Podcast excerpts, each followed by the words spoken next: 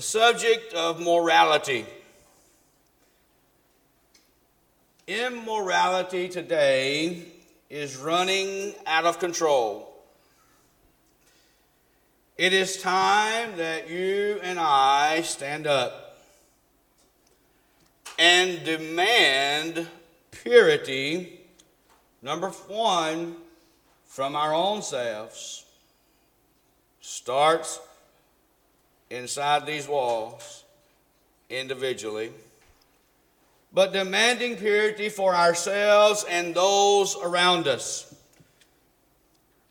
And this morning, I want to present to you three things in three areas that we must demand purity for ourselves and those around us. And number one being personal speech. Number two being modesty. Number three, sexual activity. Because those three things either cause one or the other or other multiple sins. And we need to be aware of those things. This morning, I want each of us to be more resolved to demand purity in our own personal situation. And our aim this morning is to reinforce in the mind of each of us as Christians the need for demanding that purity. In Titus chapter 2, as read just a moment ago, in 11 through 15, but also, Paul writing to the young, or to Tim, uh, Titus here, you go back up in verse 8, and he says, sound speech.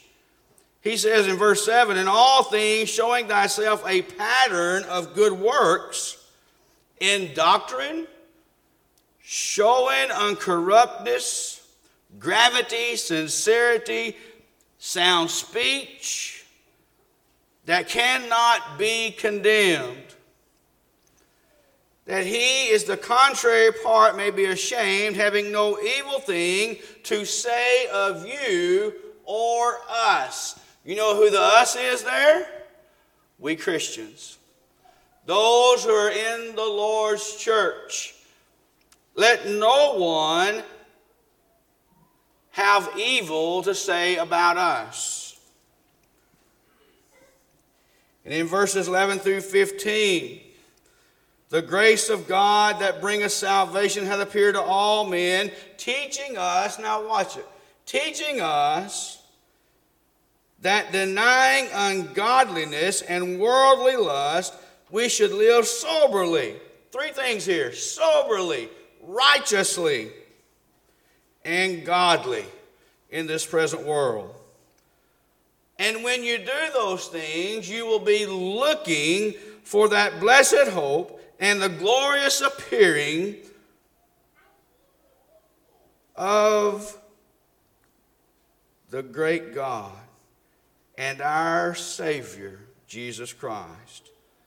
And Paul goes on and writes to young Timothy, or Titus here, and Titus writes, he says, Who gave himself for us that he might redeem us from all iniquity and purify unto himself a peculiar people zealous of good works. These things speak and exhort and rebuke with all authority. Let no man despise thee. Paul says here and teaches that the grace of God teaches us these things. It teaches us that we are to deny ungodliness and worldly lust. It teaches us that to, we are to live, to reiterate again, soberly, righteously, and godly. Our situation today. This is really not the only three things that we need to stand up for or demand purity. There's other issues as well. But basic morality is eroding away and has eroded away in our society. We actually live in the Super Bowl display, if you will. And what I mean by that, that it's okay. The great event of the year, the Super Bowl, it's okay to some to cancel worship services. It's okay to, to, to take and, oh, as long as you're watching the Super Bowl, you're okay. As long as you're spending time with family or, or even on the Super Bowl, the, the immorality that's shown in a lot of the, the commercials or even the halftime entertainment.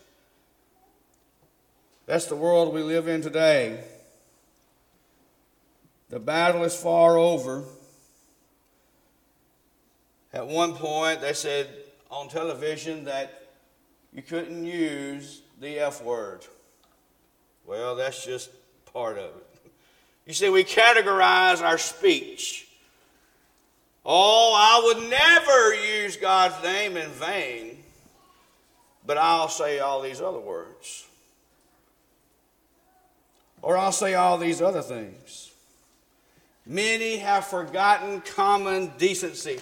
We need to remind our young people and remind ourselves that we must demand purity first with ourselves on the issues of demanding on our personal speech. When I was growing up, we didn't hear bad language on TV. I remember when it first started coming in, different things. But let me say this morning that it is sinful. Let me reiterate that. It is sinful for the Christian person to use foul language. It is not okay. And I don't care whether you are a football coach, I don't care whether you're a baseball coach, I don't care whether you are whatever, even the golf coach. It gives you no right to use foul language. Common decency. And when we're seeing it, businesses, if you can think about it, you think about businesses. Those of you who've worked for businesses, those who may have owned your own businesses, they recognize that using foul language is bad for business. You wouldn't go out into a customer, those of you who work in businesses, and you wouldn't go out and you wouldn't use curse words because why? They're going to call in and what? Report you. They're going to say, so and so come to, to fix my whatever, and they used a terrible foul language, whether they use it or don't use it. They're going to say, well, that don't look good for that company. And you're not going to do it because why? The company's going to take and write you up, eventually fire you if you don't stop. Using foul language is a bad habit, number one. Using foul language is something that we try to, to make ourselves look bigger in the eyes of other people. I can always say that I played football under a coach that never cursed one time that I ever heard him. Not one time. But there's something about the pitcher in the sports world and other things that say, oh, you have to do that to be a good coach or to be a good whatever. You don't have to. We don't have to do that. When we're angry with someone in our family or in our home or at work or whatever, we don't have to use those types of words to reinforce that we're angry. What it shows is our inability to express ourselves to let people know that we are upset without using those words. And there's a thing called secondhand profanity. And that's another lesson for another day. But we as Christians and we as, as, as young people need to curb these things. We need to let people know that we don't appreciate that type of talk and language around us.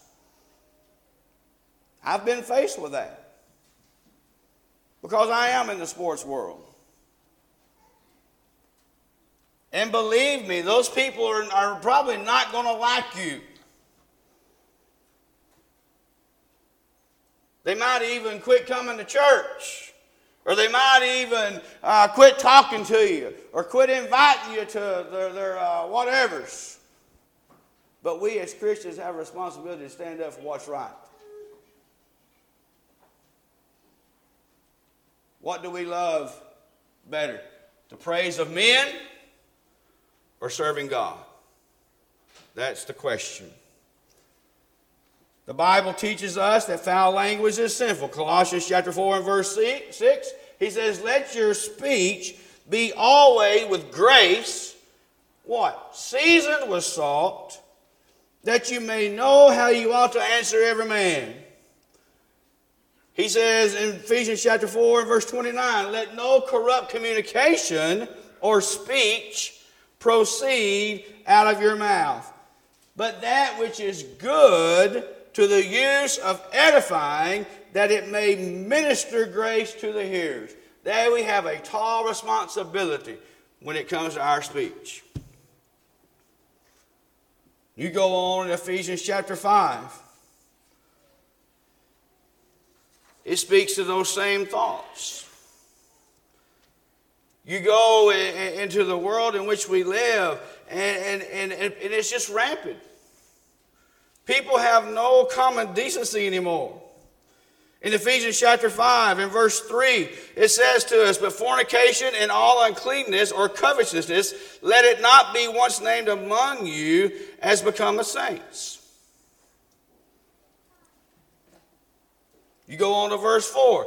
He puts it in his list. Neither fornication, now notice it right here, nor foolish talking, jesting, which are not convenient or befitting, we could say, but rather giving a thanks.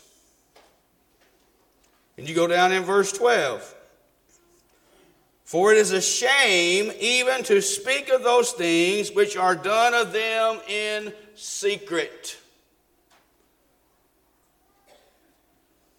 Now, I'm going to tell you, in the world in which we live, Sometimes we hear a whole lot more about people's secret life than we want to hear. And we need to quit sharing it on Facebook, to be honest with you. There's some things we don't want to know about you. And people need to learn that. We need to learn that we need to keep some things at home. When you can't get along with folks, you need to keep it at home. Don't air it out in the public. Work it out with a person who you have a problem with. Our speech needs to be used for edification. And even though you may not be verbally speaking it on social media, you're verbally typing it. Let me put it that way.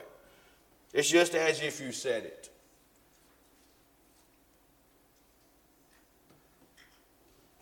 We need to stand on modesty.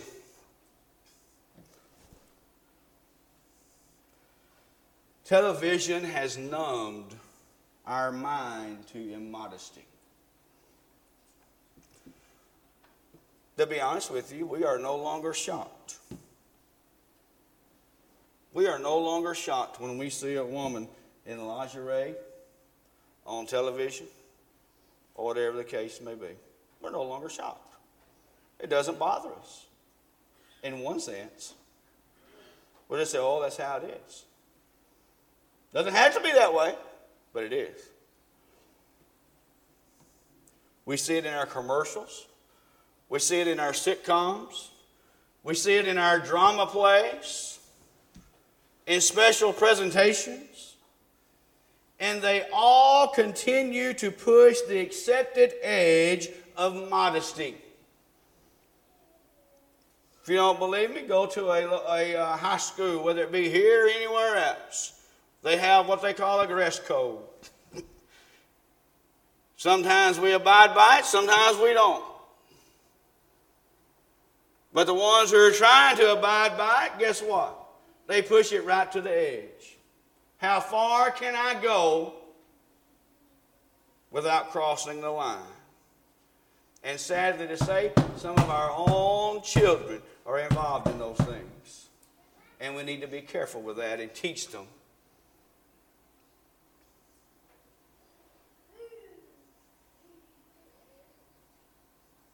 We need to teach and demand. We need to demand these things in our lives, personally, but also around us. We need to let people know that we don't like it. We don't want to hear it. Or do we want to hear it? Or do we want to like it? That's the question. Our society has literally forgot how to blush.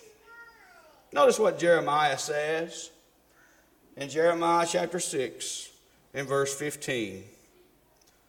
He's talking about the people of God here. Were they ashamed when they had committed abomination? Nay. They were not at all ashamed, neither could they what? Blush. Therefore they shall fall among them that fall at the time that I visit them. They shall be cast down, saith the Lord. Our Lord is coming back, and we're going to be cast down if we continue to not blush. If we continue to just say, oh, it's okay.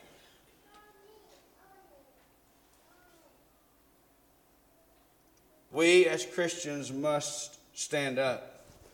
You go on into Jeremiah chapter 8 and verse 12.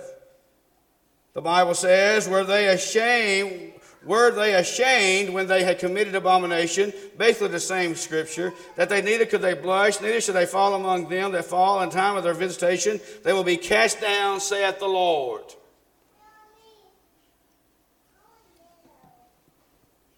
We need to be reminded of what God's standard of modesty is. Go visit chapter 3 of the book of Genesis in chapter 21 when the Lord, seeing that Adam and Eve had eaten and they were naked, what did he do? He clothed them, didn't he? You know, sometimes I want to get on social media and I just want to type one sentence. Parents, put clothes on your kids and leave it.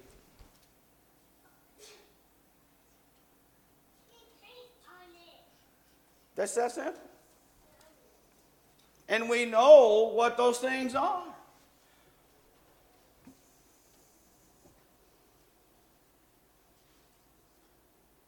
And we need to demand purity in those things. And it's very rampant. And parents, it's up to you. Daddies, it's up to you for your daughters. It's up to you for your sons. It's up to you for your house. That you demand those things. And mamas, it's up to you to respect daddy when daddy says, My daughter's not going to wear that.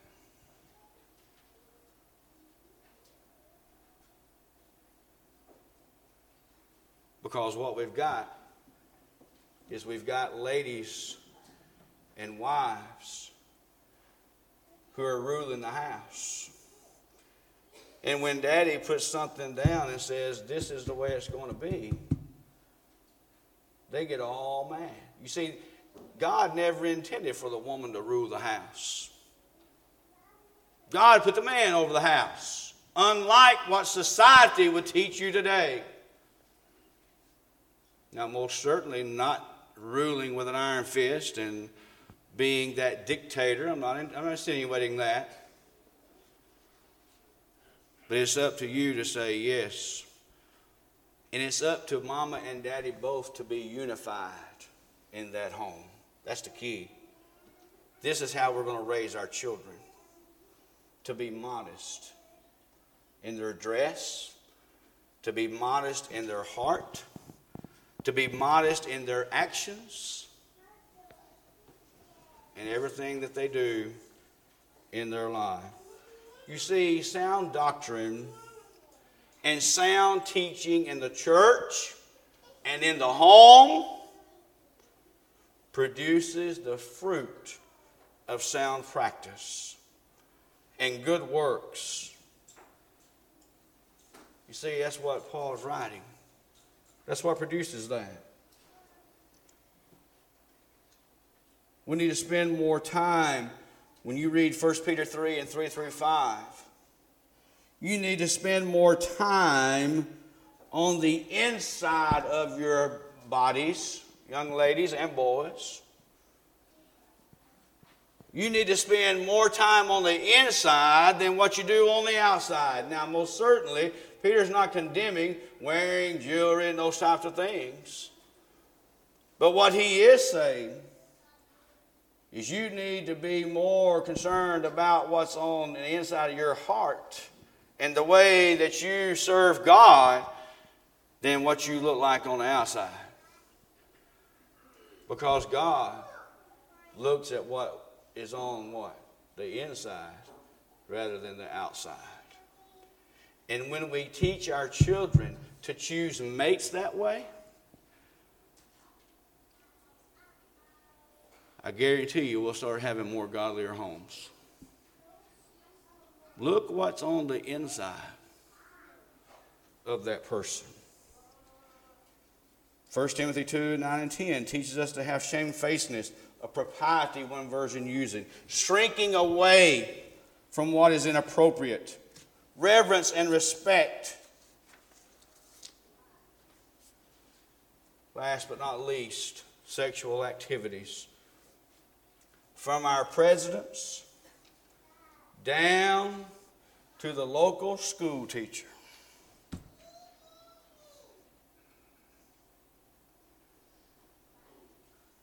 Our society reeks with sexual immorality.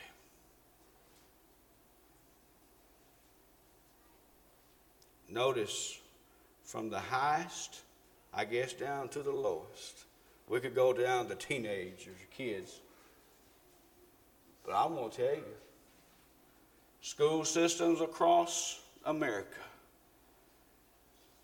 and Jackson County is not excluded. It's all about, I don't know how many people have left their wives and husbands and now are married who are, are school teachers. Now, I'm just not jumping on school teachers because I'm one of them. But it seems to be that certain areas or certain schools are more prone to those things. Why is it? It seems that more, uh, whatever position that you're in, in, in, an industry or business, or even the President of the United States, or a, a governor or a senator or whoever, why is that? Number one, Satan. He's filled their hearts. They see everything on social media and they sit there and say, Oh, that looks good. Gets your mind working, don't it? Then they see some woman or some man exhibit what they seen over here, and it gets your mind rolling again. and forgetting all about that woman that you stood in front of everybody as witnesses to say, I will be with you and be faithful to you no matter what for the rest of my life, to death do us part. When we finally get marriages back to that, the divorce rate will decrease tremendously. We have got to demand purity first with ourselves in the Lord's church. And then we have to demand it around us. Had a conversation just this last week. Invited to an event coming up. The person says, Oh, we can drink some wine and dance and have a good time after the event. I'm like, You know I'm a preacher, right? I said, You just invited a preacher to go get drunk and dance on top of the table. Well, you don't you think it's wrong? I really don't know what the Bible says about that. I just heard a song one time that said that Jesus drinks wine. That was a conversation I had. Oh, it just opened a great door for me. I mean, we said we had a long conversation. But the sad part of that is, on the other side of that conversation, I had a member of the church not too far from where we're sitting this morning say, I don't look at drinking alcohol like most people do in the church of Christ. That is shameful to the church. I'm sitting here trying to teach someone and a member of the church. Yes, it makes me angry. That's where we are in our society.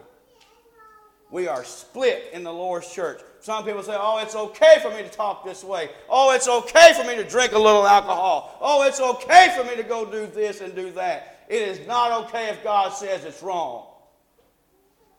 That is point blank, period. And we need to live up to what God is saying and not what society is saying.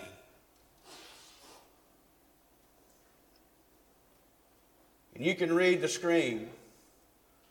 They end up diseased physically and spiritually. Schools are pressured to, to lower the age of uh, the limit for sexual education. Why? Because I'm going to tell you what, down here at Gainesville Elementary, at kindergarten through third grade, they know a whole lot more than what you knew when you was in kindergarten.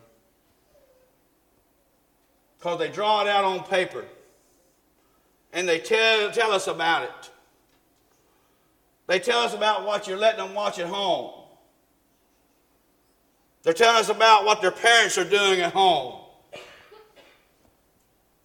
Our society is reeked with this stuff, and it should upset us that we start demanding these things. Number one in our lives, but around us. Fornication is sinful. 1 Thessalonians 4 and 3 through 7. Because God did not call us to uncleanness. 1 Corinthians 6 and 18, flee fornication. Every sin a man doeth is without the body, but he that committeth fornication sinneth against his own body. Petting is sinful. We've got this idea that, and, and, and I don't know what they call it nowadays, but when I was growing up, they called it making out. Another word for that's petting. Drove a bus yesterday. Had to separate two kids. Why? You know why. They have no regards for self value, protecting themselves. We've got young people who are going out here looking for mates, and they're taking and jeopardizing and forgetting all that they've been taught. I'll reiterate it again. Young people, when you get married, you marry a Christian. You teach them before you marry them.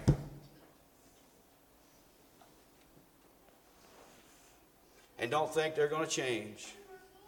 And don't build them up to be something you think they are that they're really not.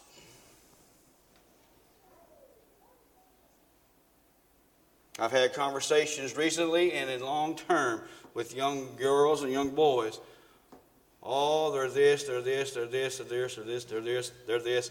And me knowing the whole time, all you got to do is go look at somebody's social media account. That's all you got to do. You want to know a lot about a person? Just go look at their social media account. Look at who they hang around with. That tells you a whole lot about a person. But we got our young girls and young boys saying, oh, they're good people, just to make themselves feel good. Oh, you need you can teach them. I'm not saying you can't change them. But you better make sure it's what's best for you and what God wants for you.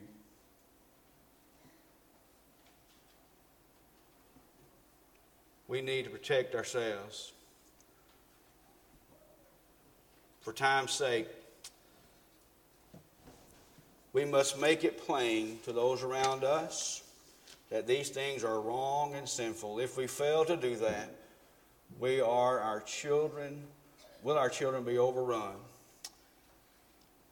We and our children will be overrun. This morning, what must I do to be saved? Be baptized today for the forgiveness of your sin. You hear the word. Your faith has led you to believe that He is the Christ. You believe that He died for you. Repent of those sins, confess His name before men, and be baptized and live for Him faithfully. Maybe you need to confess sin this morning. Maybe you're not guilty of those things that we've talked about this morning, but maybe sin has overtaken your life. And you need to demand more purity and demand more cleanliness and godliness in your life. Maybe you need to do that. Because there is coming a day that the Lord's coming back. And, the, and it's so easy. It's so easy for we in the Lord's church to get involved in those things. Because it's our friends who are doing them. It's the people we work with. It's our family. And it's easy. But we can't. We can't do that. So this morning, whatever your need may be, please come. Together we stand and as we sing.